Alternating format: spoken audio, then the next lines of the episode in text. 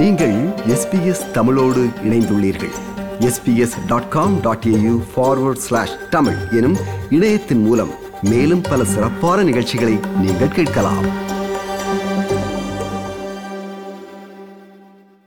அகதிகள் வாரம் refugee week இன்று முதல் எதிர்வரும் சனிக்கிழமை வரை கொண்டாடப்படுகிறது. குறிப்பாக அகதிகள் தினம் நாளை ஜூன் மாதம் இருபதாம் தேதி உலகெங்கும் கொண்டாடப்படுகிறது. எஸ்பிஎஸ் தமிழ் ஒலிபரப்பிலும் அகதிகளை கொண்டாடும் பல நிகழ்ச்சிகள் இந்த வாரத்தில் ஒலிக்க உள்ளன. இனி ஆஸ்திரேலியாவில் வாழும் அகதிகள் குறித்து பார்ப்போம்.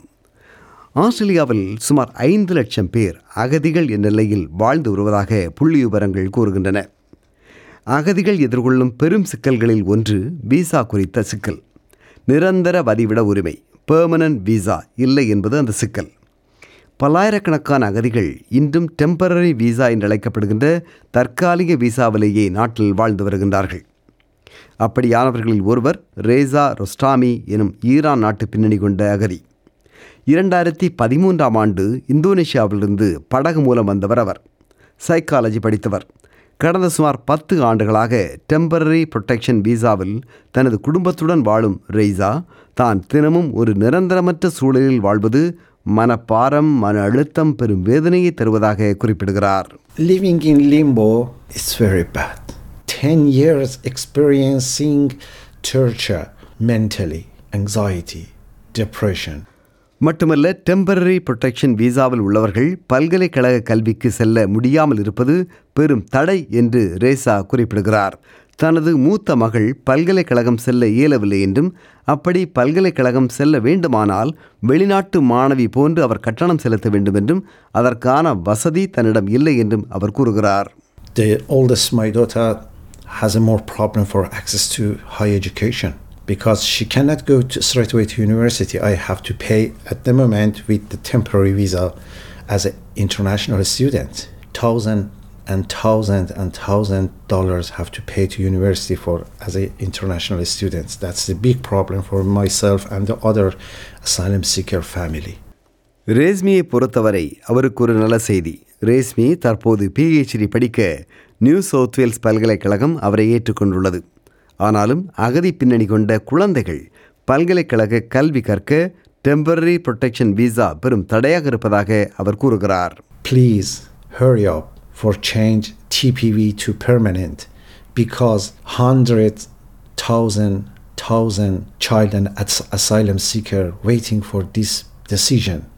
அகதிகள் தொடர்பான விசாவில் மாற்றம் கொண்டு வருவோம் என்று லேபர் கட்சி தேர்தல் வாக்குறுதியின்றி வழங்கியிருந்தது அப்படியான மாற்றத்தை தற்போதைய புதிய அரசு எப்போது கொண்டு வரும் என்று இதுவரை கூறவில்லை புதிய அரசு அந்த மாற்றத்தை விரைவில் கொண்டு வரும் என்று தாம் எதிர்பார்ப்பதாக ரிஃப்யூஜி கவுன்சில் ஆஃப் ஆஸ்திரேலியா அமைப்பின் பால் பவர் கூறுகிறார் We hope that uh, you know within coming months um, the new government will be able to act on that promise. Um, but certainly the knowledge uh, that a new government that is prepared to provide permanent protection for refugees uh, in that situation, uh, that just the knowledge of that has made a huge difference to people's state of well-being கடந்த 75 ஆண்டுகளில் Australia ஒன்பது லட்சத்துக்கும் அதிகமான மக்களை அகதிகளாக ஏற்றுக்கொண்டுள்ளது.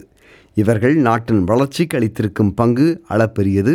அது கொண்டாடப்பட வேண்டும் என்கிறார் ஐக்கிய நாட்டு சபையின் அதாவது யுஎன்ஹெச்சிஆர் அமைப்பின் ஆஸ்திரேலிய நாட்டின் இயக்குனர் Naomi Steer. Refugees bring a lot to the Australian uh, community, and I think if you look around, you can see uh, refugees in every walk of life in business, in science, uh, in sports, uh, in, in the media, uh, in the arts. Uh, by their very nature, they're survivors, they're courageous, and they're resilient. And so, therefore, it's not surprising that you see a lot of refugees setting up their own businesses. They're incredibly entrepreneurial.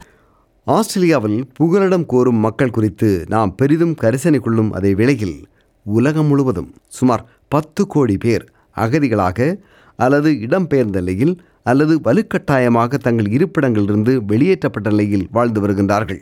அகதி பிரச்சனை என்பது ஒரு நாட்டினால் தீர்க்கப்படுகின்ற பிரச்சனை அல்ல. உலக சமூகம் இது குறித்து அதிக அக்கறை கொள்ள வேண்டும் என்று யுஎன்ஹெச்சிஆர் அமைப்பின் ஆட்ரியன் எட்வர்ட்ஸ் வலியுறுத்துகிறார் It's bigger than any country can deal with. It's bigger than any organization can deal with.